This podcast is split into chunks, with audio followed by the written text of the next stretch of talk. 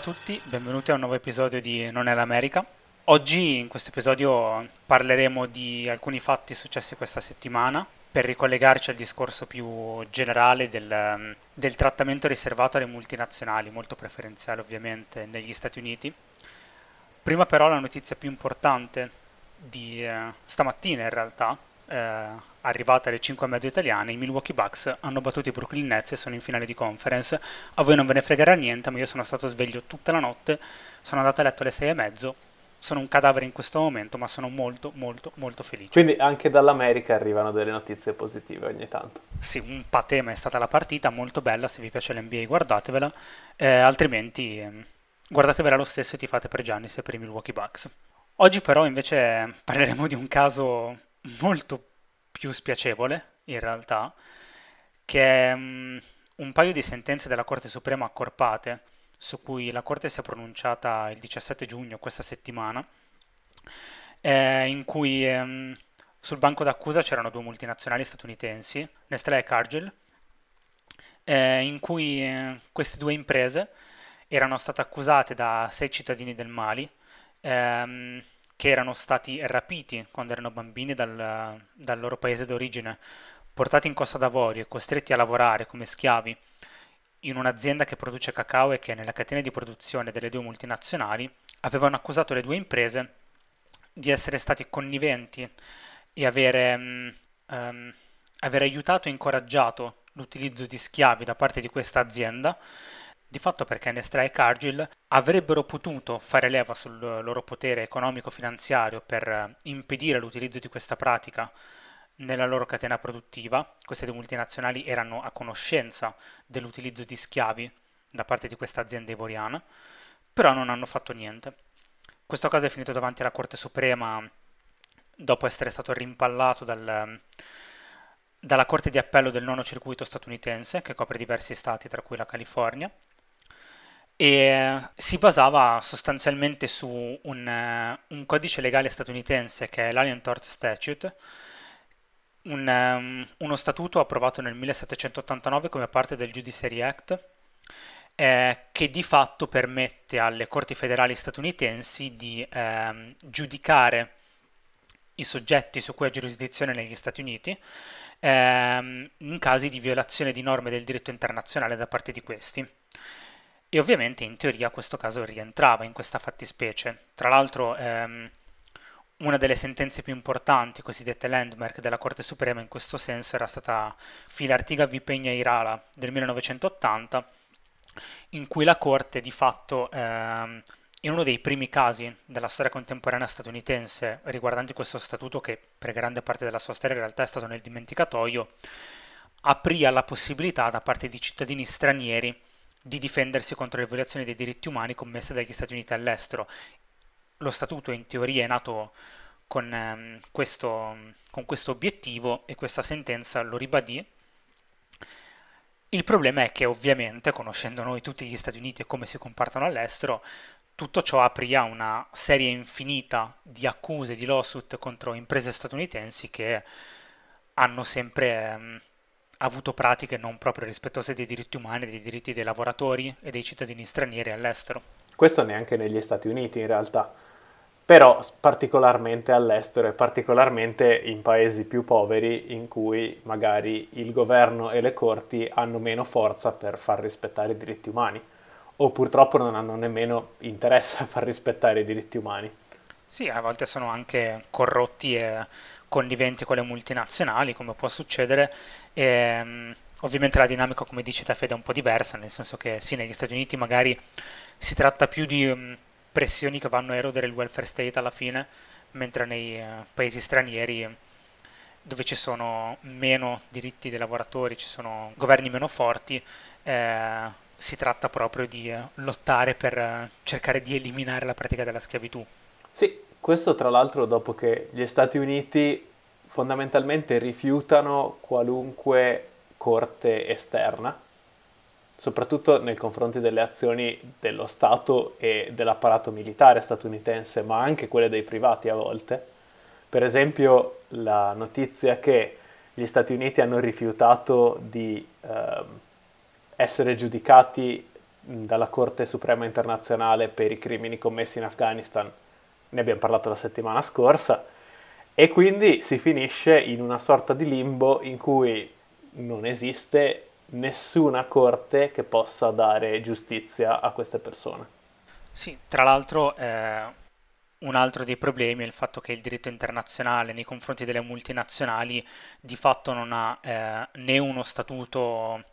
eh, riconosciuto dalla comunità internazionale né degli organi di arbitrato che possano limitare la loro azione in questo senso. Le multinazionali godono dal punto di vista del diritto internazionale di, ehm,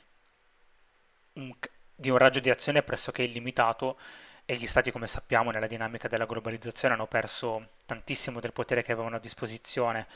per limitare l'azione delle imprese e di fatto mediare nel conflitto capitale-lavoro almeno qualche volta a favore dei lavoratori e questo ha portato le multinazionali ad accumulare un potere limitato. Quello che è successo con questa sentenza è di fatto una decisione che si inserisce nel filone nato nel 2004 di interpretazione della Corte Suprema con il caso Sosa v. Alvarez Machain. In quella corte, appunto, come ho detto, iniziò a restringere piano piano l'applicazione di questo statuto, ehm, ovviamente per evitare che gli Stati Uniti finissero sul banco degli imputati e che le loro imprese finissero sul banco degli imputati a piè sospinto. E, ehm, negli anni altre sentenze si sono susseguite e si è arrivato a questo caso che è stato probabilmente il peggiore di tutti quelli eh, degli ultimi 16-17 anni. Da un lato perché la Corte Suprema ha riconosciuto in realtà nell'opinione di maggioranza firmata da 8 giudici su 9, con il solo ultraconservatore Alito a esprimere il proprio dissenso, tra l'altro per delle motivazioni che non hanno nulla di etico e nulla di morale, ma con 8 giudici su 9 che hanno riconosciuto in realtà che i crimini di cui sono accusati Nestle e Cargill sono accaduti veramente e che la loro responsabilità in effetti c'era.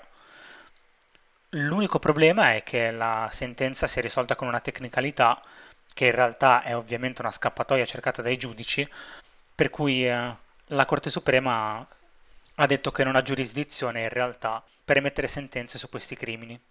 con un'interpretazione molto restrittiva dell'Alien Tor Statute che nasce dall'interpretazione data nella causa che ho citato del 2004 è che è un'interpretazione molto di stampo originalista. Ne abbiamo già parlato nell'episodio della Corte Suprema, l'originalismo è quel movimento legale che dice che la Costituzione andrebbe interpretata eh, cercando di rispettare il volere dei padri costituenti o del, um, o del momento in cui la legge è stata creata, quindi del contesto storico, culturale, sociale, della volontà di chi ha creato la legge. Questo ovviamente è solo un, un gioco di specchi per eh, interpretare la Costituzione e le leggi a piacere e per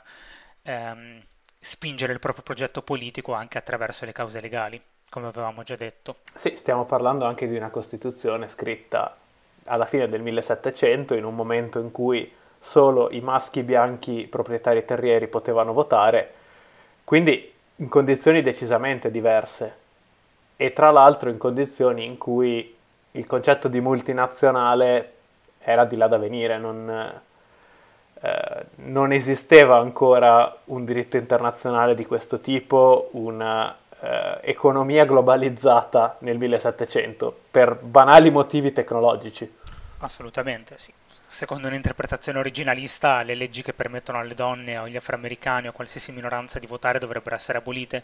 perché la Costituzione dal punto di vista di un'interpretazione originalista non permetteva queste, queste fattispecie. Sì, in realtà eh, su questo ni, perché ci sono stati degli emendamenti costituzionali e appunto la posizione originalista intellettualmente onesta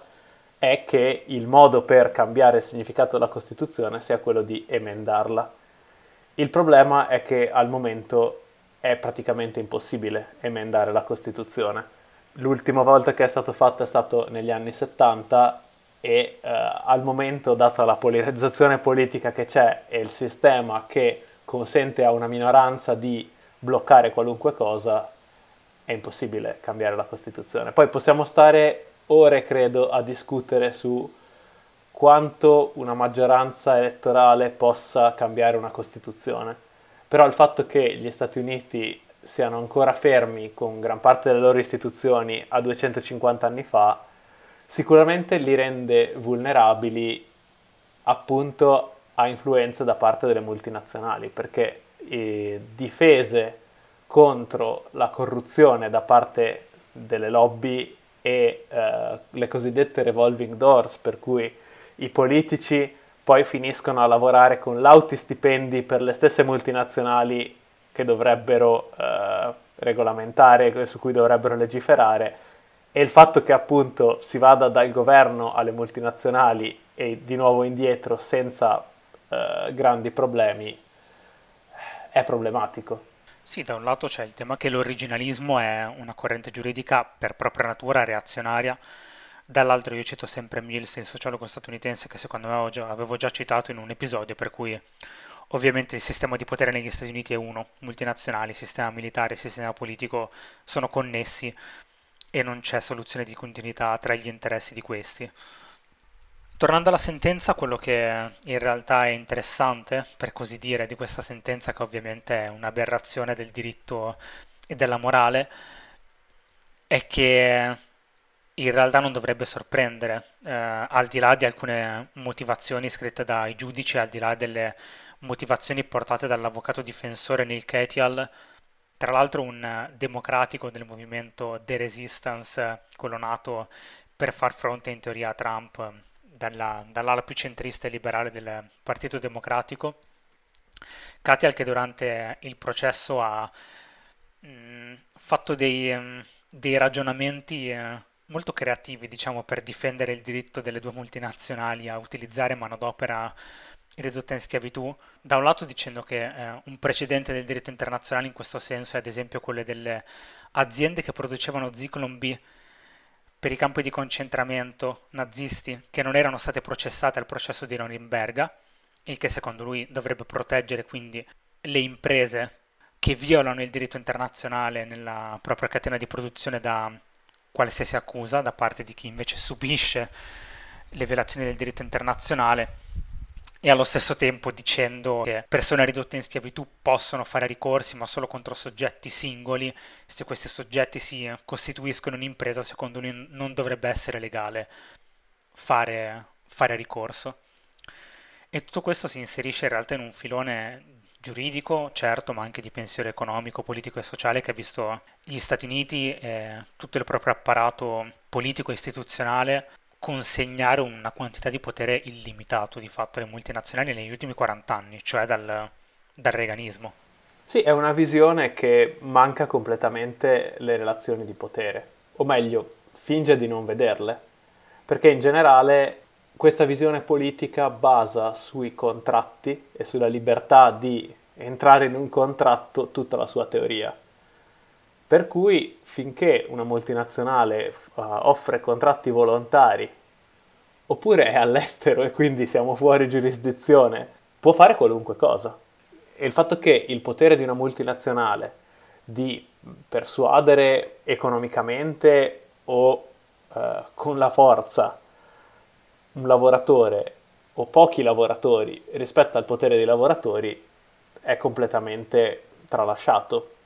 Cioè, tutta la lezione da metà dell'Ottocento alla fine del XX secolo, per cui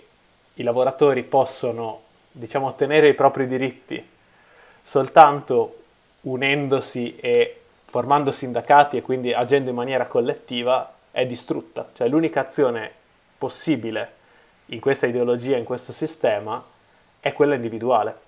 Per cui una risposta potrebbe essere, ed è stata, quella di boicottare individualmente Nestlé. Questo è ammesso perché in quanto consumatore c'è il diritto di fare un boicottaggio individuale. Quello che non c'è è appunto il diritto di agire in modo politico. Sia all'interno delle corti che a livello congressuale è impossibile agire collettivamente per bloccare la schiavitù, letteralmente, anche se non è fatta all'interno degli Stati Uniti. E quindi, appunto, eh, in assenza di un contrappeso politico e collettivo,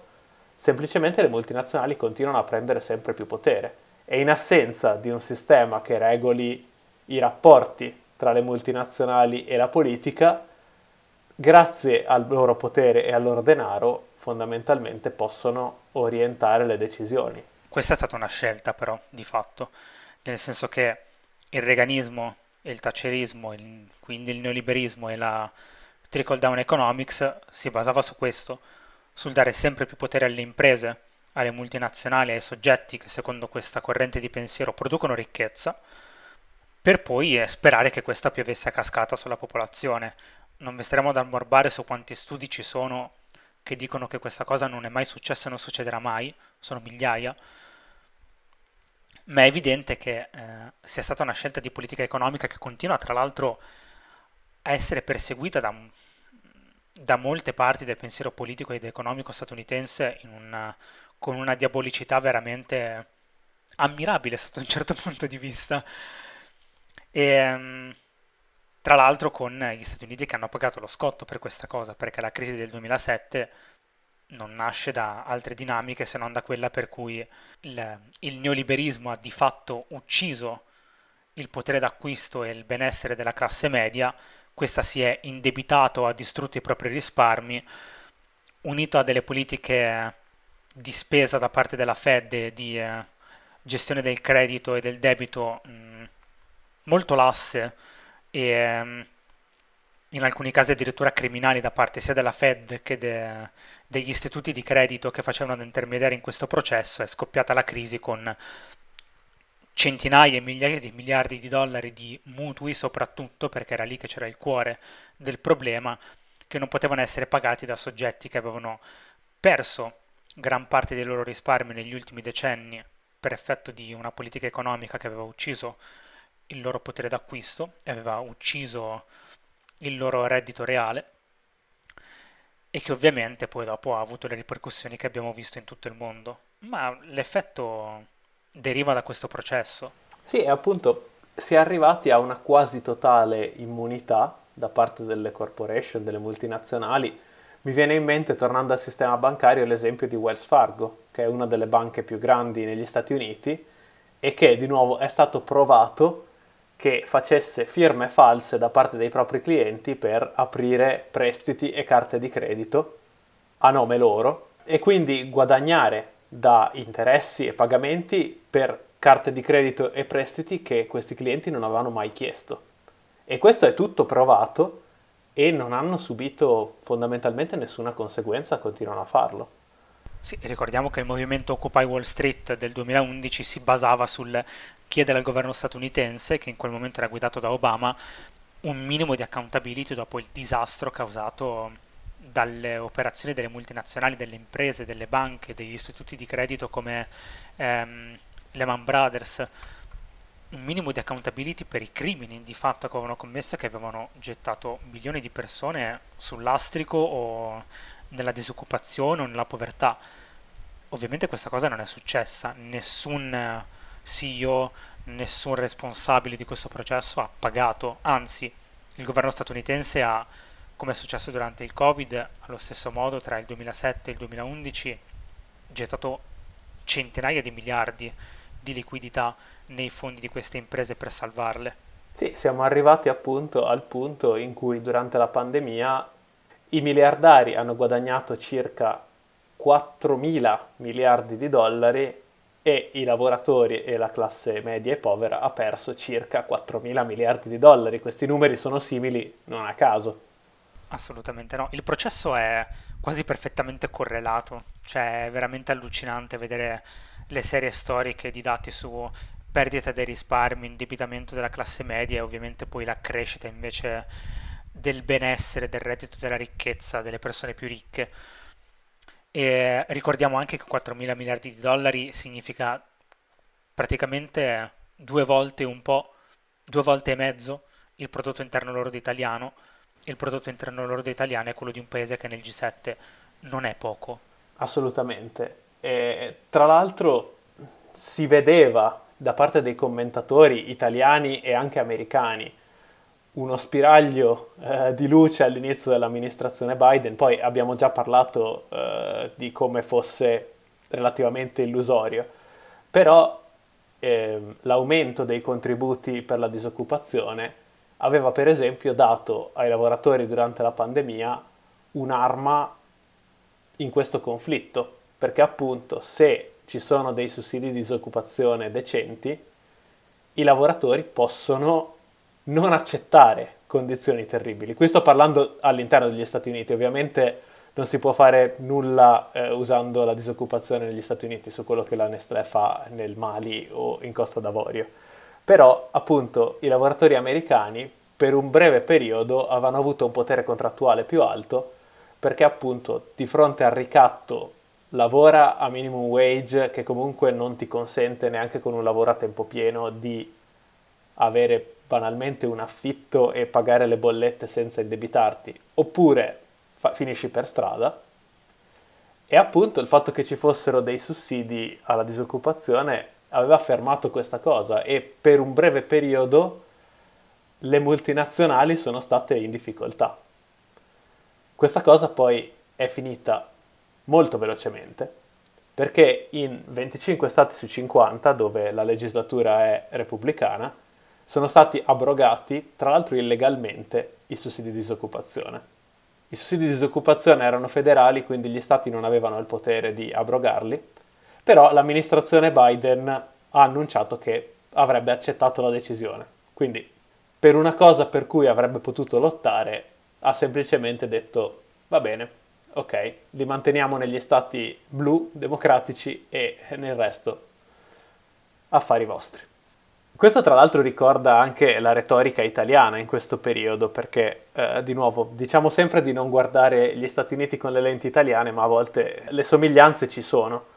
perché appunto anche in Italia sono sorti articoli e decine di articoli sul fatto che gli imprenditori non trovano nessuno che lavori, che eh, il reddito di cittadinanza e i sussidi di disoccupazione fanno sì che la gente preferisca stare a casa. E ovviamente sotto ognuna di queste storie c'è in realtà un bieco sfruttamento per cui i lavori per cui non riescono a trovare nessuno che eh, appunto eh, li faccia sono sottopagati con diritti inesistenti e turni massacranti. È la stessa cosa negli Stati Uniti. Tipo, una storia che si sente spesso e uh, viene ripetuta dalla destra americana,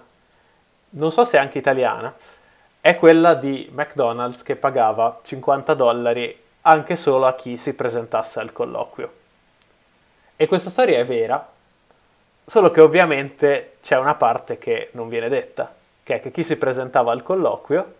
veniva eh, riportato all'Agenzia federale per il lavoro, per cui aveva una scelta tra accettare un lavoro a minimum wage, quindi a 7 dollari l'ora, che in molti stati non è nemmeno sufficiente per coprire l'affitto di una stanza,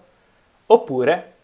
perdere i benefici di disoccupazione perché aveva rifiutato un lavoro e quindi trovarsi di nuovo disoccupato e con zero reddito. Sì, è un sistema totalmente perverso per cui eh, la criminalizzazione della povertà e la colpevolizzazione individuale di persone che per motivi ovviamente non di colpa individuale ma di questioni strutturali non riescono a, a uscire dalla povertà, non riescono a, ad avere un reddito che garantisca un benessere minimo, si traduce poi nel, in una società civile che nella propria maggioranza spinge le persone ad accettare qualsiasi lavoro con l'idea che questo poi dopo sia ciò che ti aprirà le porte per, il paradiso. È una cosa che molti statunitensi credono in maniera ancora cieca, anche se per fortuna la cultura sta cambiando. Sì, la cultura sta cambiando perché proprio non c'è più nessuna possibilità. Come dicevamo qualche settimana fa parlando dell'istruzione, c'è una strada sempre più stretta per l'accesso alla classe media, con sempre meno posti in cima alla piramide e alla base della piramide c'è eh, iperlavoro e povertà, perché molti cittadini statunitensi hanno due, tre lavori a tempo pieno, lavorano 70-80 ore a settimana senza ferie e lo stesso continuano a indebitarsi perché questi lavori non pagano abbastanza per vivere. Sì, è una radicalizzazione che deriva proprio dalle condizioni materiali che sono evidentemente, proprio perché sono materiali, insostenibili per gran parte della popolazione. Ehm, Chiudiamo l'episodio con uh, il solito segmento sulle notizie della settimana. La prima l'avete già sentita ed è stata al centro dell'episodio, la sentenza della Corte Suprema sul, sulla schiavitù e sulla legalizzazione di fatto della schiavitù nelle catene di produzione delle multinazionali. Sulla schiavitù c'è anche un'altra notizia, cioè quella dell'istituzione di Juneteenth, cioè il 19 giugno ehm,